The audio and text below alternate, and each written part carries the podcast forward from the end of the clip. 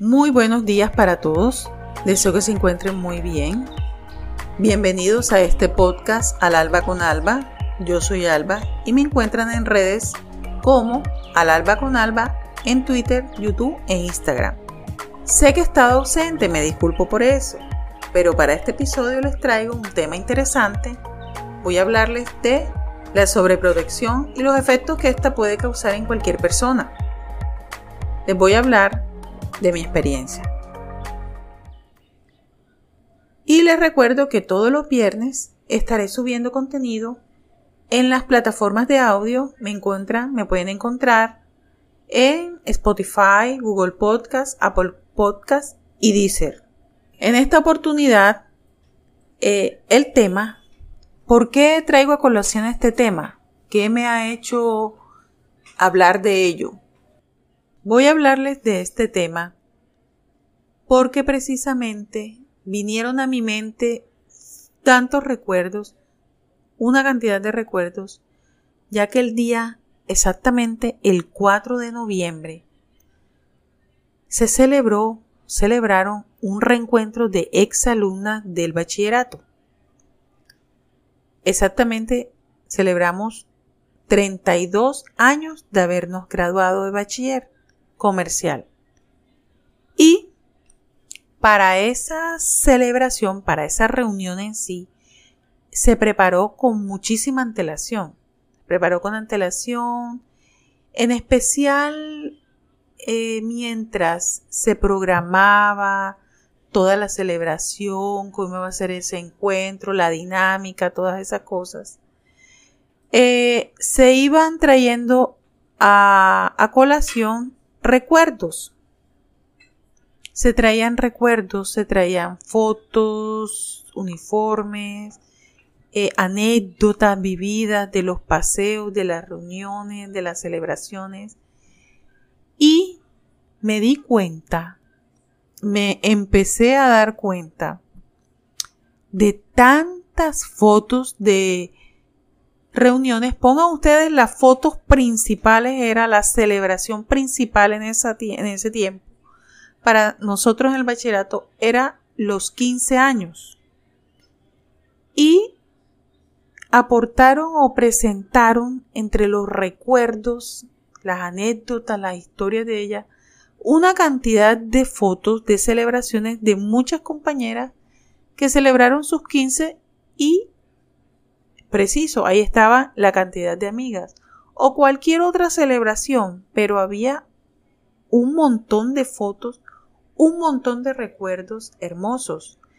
También habían paseos, también había eh, presentaciones. Pongan ustedes presentaciones de obras de teatro, presentaciones de eh, el círculo de lectura, presentaciones de porrista, de gimnasia, de danza, de canto, toda esa cantidad de presentaciones de paseos que hicieron. Por ejemplo, incluso habían fotos, habían fotos de paseos hechos a las fincas de unas profesoras. Me imagino yo que en ese momento la directora de grupo invitaba, tenía su finca y las invitó y eh, se divirtieron, comieron fruta, o sea, la pasaban, la pasaron genial, chévere. Bueno, de toda esa cantidad de recuerdos que iban aportando en, ese en esa programación o en ese proyecto para la celebración, para el día de la celebración, como les dije antes, o sea, con anterioridad se creó un grupo de WhatsApp donde se iban aportando ideas, fotos, se trajeron un montón de recuerdos a eso, o sea, cargando allí, colocando en WhatsApp, enviando en WhatsApp la cantidad de fotos y de anécdotas, esto recordando historias. ¿Qué pasó allí? ¿De qué me di cuenta yo? ¿Y por qué les voy a hablar hoy de eso? Que no tengo ningún recuerdo. No tengo ningún recuerdo de allí. No tengo ninguna participación en eso. No fui a ninguna, pero a ninguna fiesta de 15 de, de mis excompañeras. Y creo que ni de mis amigas, de pronto una tal vez. No tuve ningún recuerdo de esos. Yo no podía ir a ninguna fiesta. No podía ir a, a ninguna reunión que programaran así, informalita. No podía ir ni siquiera a un parque a comerme un helado con nadie. Yo no fui a esas invitaciones de las profesoras a las fincas. No, no pude ir. O más bien no podía ir, no tenía permiso. Eh, incluso también hacían paseos, hicieron unos, unos que otros paseos. Yo tampoco pude ir. Tampoco participaba, no tuve la oportunidad, no pude participar ni en danzas, ni en porras, ni en cuestiones de obras de teatro, ni literatura. Nada, nada. Yo no podía participar en nada de eso. ¿Y por qué? ¿Por qué yo no tengo recuerdos? Me pregunto. ¿Por qué yo no podía ir a ninguna parte? Pues les, les comento. Pienso yo acá, creo yo que esa es la forma, ahora la forma de protegerme de mi madre. Más exactamente porque la que tenía la mayor autoridad en la casa era mi mamá. Mi papá era el dócil, el que siempre acolitaba o aceptaba lo que ella mandaba o lo que ella decía. Más bien todos aceptábamos lo que ella decía. y la forma de protegerme de ella era no permitiéndome ir a ninguna parte, a ninguna. De vaina iba al colegio, eh, al médico, porque ajá, ustedes saben, como yo dije en otra versión, en otra de mis historias, de mis enfermedades, pues siempre andaba enferma, entonces al médico sí iba. Pero yo no tengo recuerdo de haber ido a un quinceañero de una amiga o de unas compañeras. No tengo recuerdo de haber salido a un parque a comerme un helado, no, eso no me era permitido. No me era permitido salir, no me era permitido eh, ir a la casa de una amiga. O sea, nada, yo no tengo recuerdo de nada de eso. Y pienso que de pronto no era por malo, no lo hacía por malo, ella lo hacía para protegerme. Tal vez esa fue la forma en que a ella le enseñaron o esa de pronto fue la forma que ella escogió para cuidarme de cualquier situación que se me presentara en esta vida, en este mundo.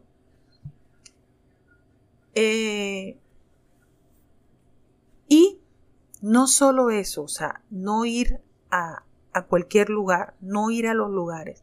O sea, no, hay, no solo ahí radicaba la protección. La protección trascendía a que no tenía ni voz ni voto. O sea, yo mando, yo dispongo, tú tienes que hacer esto y así debía obedecer. Incluso hasta en la ropa, cuando tenía que vestirme para algo, no, tú te tienes que poner esto, o te debes de poner esto. Esto es lo que te queda bien. Eh, ¿Qué debo de hacer? No, usted tiene que hacer esto. Entonces, ¿qué pasó durante todo mi proceso?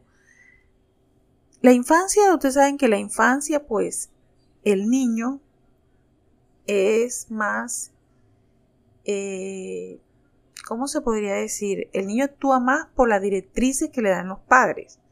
Entonces la infancia no es como tan...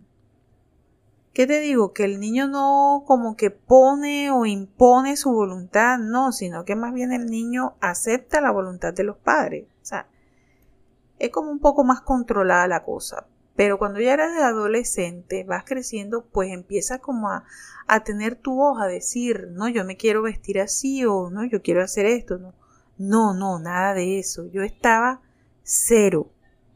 Usted tenía que obedecer, usted tiene que hacer así. Y de pronto las cosas que yo tenía eh, voz o participación era algo muy mínimo. Entonces la situación o esa, o esa sobreprotección fue trascendiendo a que no tienes ni voz ni voto. ¿Y qué pasa en esto? Bueno, no sé la experiencia de otros. Yo pienso que muchas personas se pueden identificar con mi situación. Pero ¿qué sucedió aquí? Acá sucedió que así tú te vas acostumbrando, tú vas desarrollando, más bien, en vez de desarrollar tu personalidad, tu independencia, tu modo de enfrentar una situación y resolverla, tú vas es dependiendo de otro, porque otro es el que decide por ti. Ya, y eso también causa el no salir, el no compartir con otros, el no ir. Eso va causando también en ti como especie de un miedo, de un miedo a qué sucede allá afuera, fuera de mi casa. Y más bien te interioriza mucho. Entonces, eso también era qué sucedía afuera, aunque, bueno, igual tú en algún momento dado tenías que salir y, y en sí yo sí salía y disfrutaba el afuera, sin tanto temor pero eh, el no tener voz, el no aprender, el no enseñarme a enfrentar las situaciones y resolverlas, a decidir por ti, a aprender a tomar decisiones. ¿Qué pasó? Que yo me fui acostumbrando a que otro la tomara por mí. Ya ustedes saben quién. Y tú vas creciendo así, y cuando se te presenta, cuando todo está bien, todo es normal, todo es manejable, todo está bajo tu control, perfecto, o sea, no hay situaciones así inesperadas, todo está perfecto, pero cuando ocurría algún problema, entonces, ¿qué pasaba? Yo, en vez de resolverlo, en vez de buscar una solución, lo que hacía era, yo salí corriendo a que lo resolviera mi mamá que era la que tomaba decisiones, la que resolvía, la que hacía todo. Yo no tenía voluntad, mi voluntad estaba en cero, no podía decidir, no podía tomar, no tenía derecho a tomar decisiones, no tenía derechos, sí tenía deberes, pero derechos no. Entonces, así me fui, así fui creciendo. Cada vez que tenía problemas, la forma de solucionarlos era yendo donde mami. Mami me lo resuelve. ¿Qué pasó? Mm, ¿Qué sucede con esto? Es difícil la interacción con los demás porque mientras tú te estás desarrollando, mientras estás creciendo, en ese tiempo es difícil interactuar. Es difícil tener ese amor propio, esa autoestima elevada, es difícil eh, interactuar con los demás sin que estés tratando siempre de complacerlos, buscando todos los medios o todas las formas o todas las maneras de ser aceptada, de ser escuchada. Entonces es bastante complicado esa parte.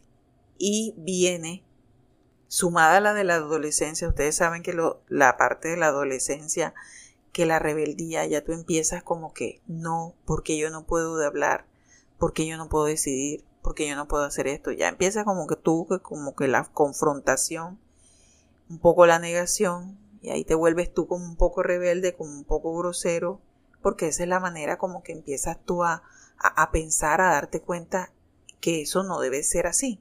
Cuando viene la parte ya que tú terminas tu primaria cuando tú terminas el bachillerato, ya terminaste la primaria, terminas tu bachillerato, ya vienes a hacer una carrera técnica o a ser un tecnólogo o a una carrera profesional, también viene, también vas a trabajar, muy probablemente. Entonces, ¿qué pasa? Que sinceramente tú sales a ese mundo sin estar preparada. Tú sales a ese mundo sin saber lo que es decidir tomar decisiones. Y eso, saben que creo en mí una altísima inseguridad. Soy una persona bastante insegura, que antes de tomar una decisión solo pienso y repienso y sigo pensando hasta que al fin me decido. Pero ¿qué pasa? Entonces tú vas a este mundo, empiezas y es muy difícil hacerte cargo de tu vida, de tu propia vida, responsabilizarte. ¿Por qué? Porque cuando ya yo salí a estudiar una carrera, a trabajar, estudié una carrera técnica también, ahí sí ya no había tanta intervención. O sea, sí estaba ella, sí intervenía, pero ya era un poco menos. O sea, ya prácticamente era como que aprende a defenderte. ¿Y qué pasaba? Que en realidad yo no sabía cómo defenderme. Yo no sabía cómo resolver mis problemas. Yo no sabía cómo resolver una situación. Sinceramente, eso fue algo que fui haciendo paso a paso, pasito a pasito. Mm, tal vez de esa misma protección o sobreprotección también salieron cosas buenas. O sea, no todo fue negativo, no todo fue malo. Sí, pésimo. O sea, es algo que no es recomendable. Lo importante es que tú le enseñes a tu hijo a valorarse, a estimarse, a defenderse, a solucionar situaciones, toda clase de situaciones. O sea, que sea una persona muy capaz de solucionar cualquier tipo de problemas que se le presente en la vida. Cualquier tipo de problema. O sea, no es solucionar solamente los problemas matemáticos, los algebraicos. Eh, no, no es mm, la química, la física, no es solo eso. Es todos los tipos de problemas que se te presenten durante tu vida. En la adolescencia, en la juventud, en la madurez y ahí.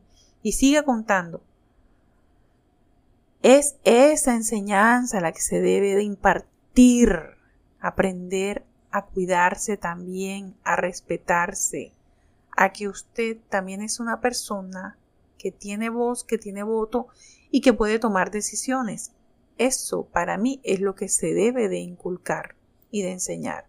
Y también proteger, sí, pero no de esa forma, no sobreproteger, aislando a la persona de un mundo al que después tú arrojas a esa personita que tanto has sobreprotegido y resguardado de todo mal, la coge y porque llega un momento en la vida en que la tienes que entregar a ese mundo, la arrojas sin armas, sin defensa. Entonces, a pesar de todo, de esa sobreprotección, viene la parte que sí buena, eh, muchas cosas que ella, muchas enseñanzas de las cuales ella me, me dio, que pienso yo que me protegieron de ese mundo y no me causara un daño o no me ocurrieran cosas peores o ya, no entrara yo en un mundo de, de vicio o de, de hacer cosas indebidas, pongan ustedes. O sea, eso sí, ¿para qué? Y eh, tal vez de pronto esa protección era porque vivíamos en barrios o en lugares un poco peligrosos eh, donde los adolescentes pues no estudiaban, no debían hacer o no hacían lo que debieran hacer, sino que se iban por el lado del oficio, las niñas salían embarazadas y así, sin eh, no estudiar ni nada, sino dedicarse a atender hijos, a atender eh, maridos, en vez de estudiar y de salir adelante. Y los chicos por el lado de hacer cosas indebidas, fuera de la ley, y en los vicios, en las drogas. Entonces, tal vez de pronto en eso radicaba su protección y su aislamiento. Y las enseñanzas, unas que otras enseñanzas de, de protección, de cuidado, pienso que me ayudaron cuando ya fui arrojada a los brazos de ese mundo para el cual llegué sin estar preparada. Entonces ya para la eh, carrera técnica que hice empecé a conocer, por ejemplo, y otra cosa era que en el colegio donde estudié, tanto primaria como secundaria, era solo para chicas, para niñas. No interactuaba con hombres. O sea, yo tenía poca interacción con hombres. Casi que nula. El único con que interactuaba era mi papá y mi hermano, creo yo. Y unos que otros vecinos alrededor. Pero igual yo no tenía permiso de salir. Yo no tenía permiso de hablar con los amigos. Nada. Ni de jugar. Nada. Yo era en la casa. Yo lo podía ver en la ventana. Aparte de que también era enferma, que sufría de asma, menos podía salir a correr, a sofocarme, a, que me, a, bañarme con agua lluvia, nada de eso. Entonces, al inicio de las carreras técnicas y cuando fui a trabajar a mis prácticas, al inicio de mis prácticas y todo, ahí fue donde yo empecé a interactuar con los, con los chicos y también me tocó empezar a defenderme. Me tocó empezar a tomar decisiones. Me empezó, en, perdón, empecé a hacerme responsable de mí, ¿ya? Porque a cada acción yo tenía que responsabilizarme de mis actos.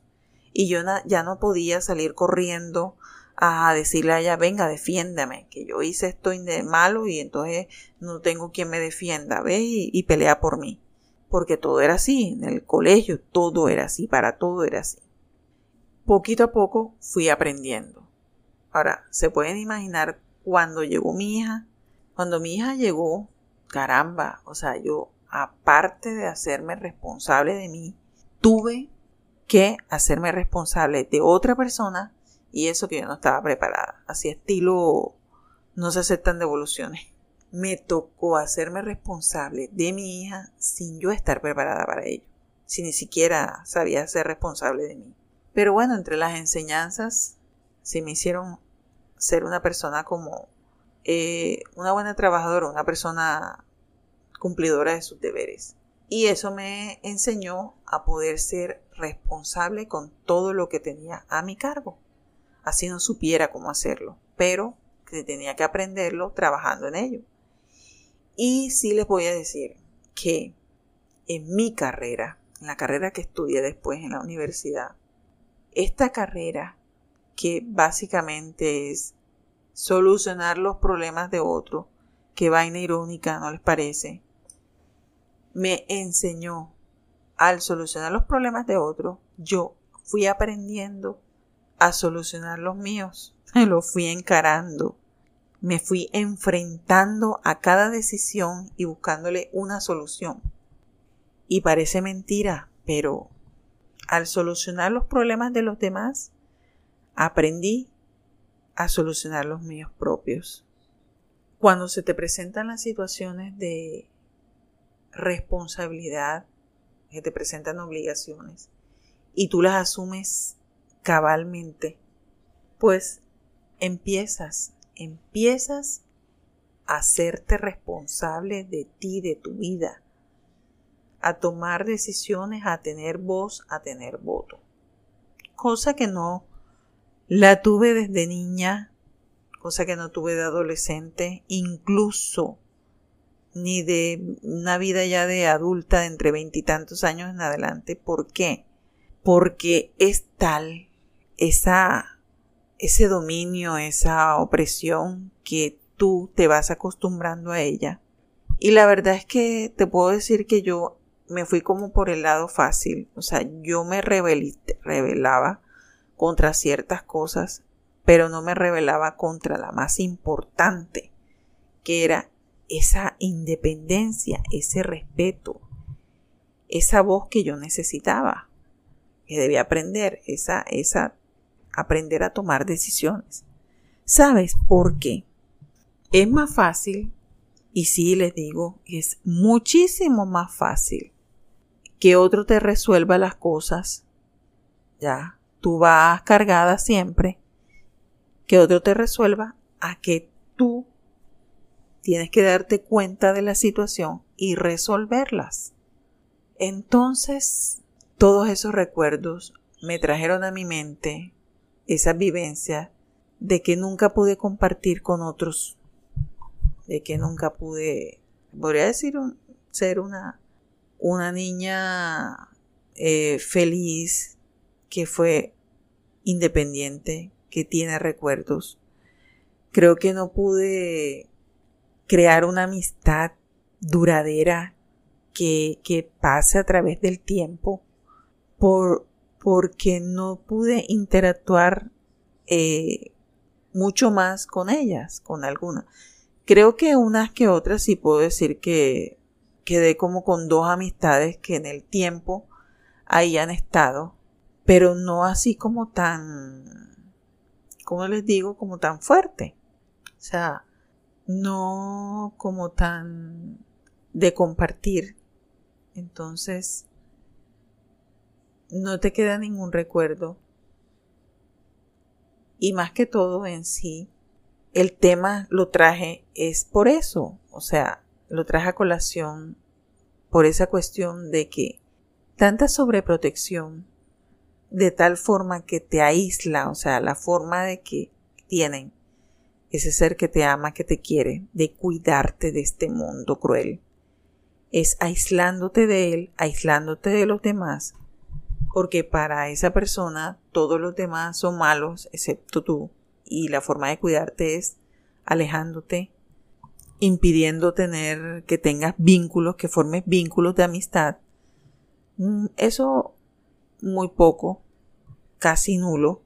Y lo peor es que no tengas esa ni voz ni voto, que no puedas decidir sobre ti, sobre tu persona, eh, tomar decisiones sobre tu vida incluso, porque es que eh, la persona se acostumbra a que ella es la que gobierna tu vida, maneja tu vida, dispone de tu vida, y tú, o sea, en mi caso yo, me fui acostumbrando también a que yo vivía todo lo que tenía que vivir, pero cuando se presentaba un problema, ahí sí como que salía corriendo y me escondía ya detrás de, de mi defensa.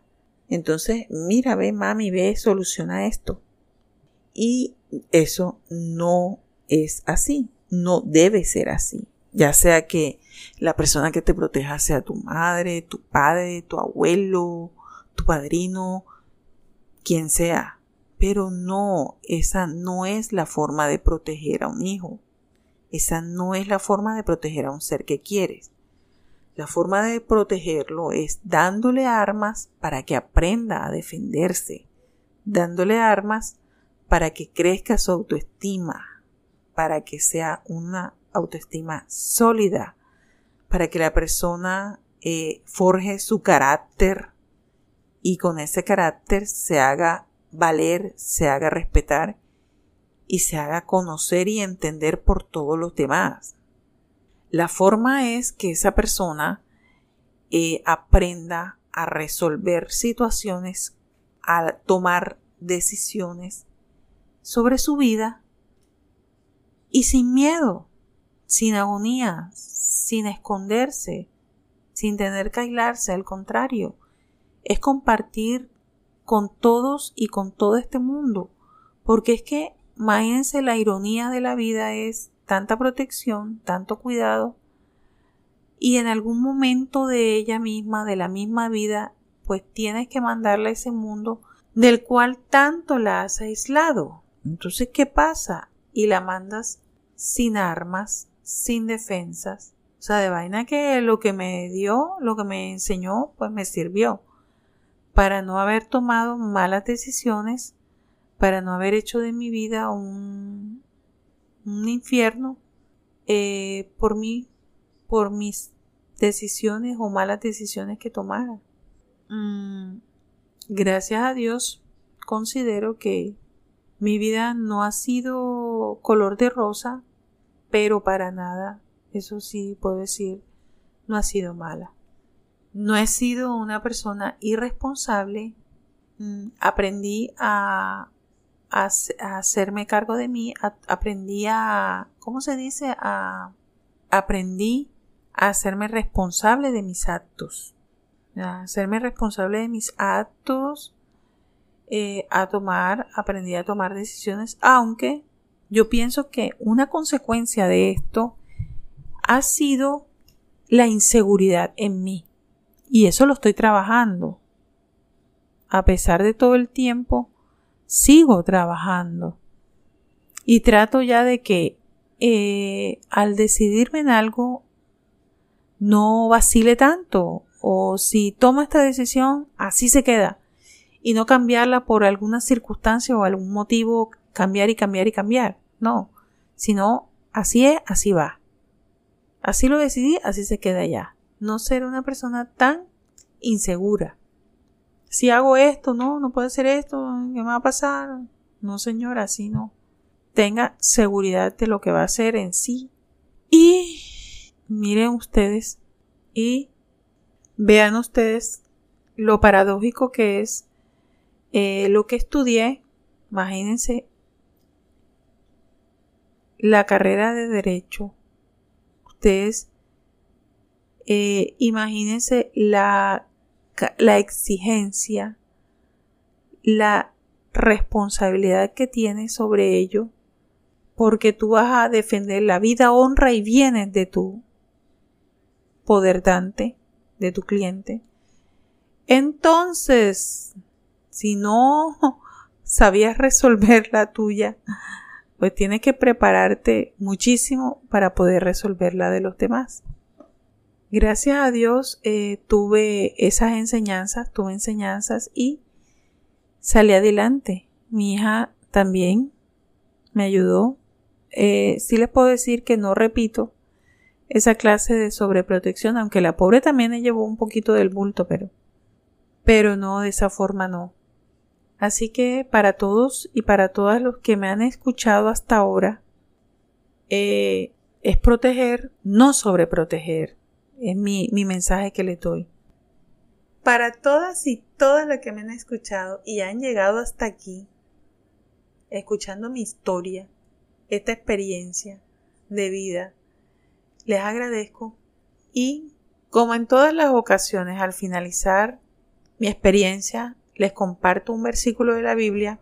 En esta oportunidad les voy a leer Salmo 55 versículo 22 que dice Echa sobre el Señor tu carga y Él te sustentará. Él nunca permitirá que el justo sea sacudido. Nuevamente les recuerdo que me encuentran en las plataformas de audio todos los viernes subiré una nueva historia y muchas gracias para todos los que me han escuchado en este bonito día.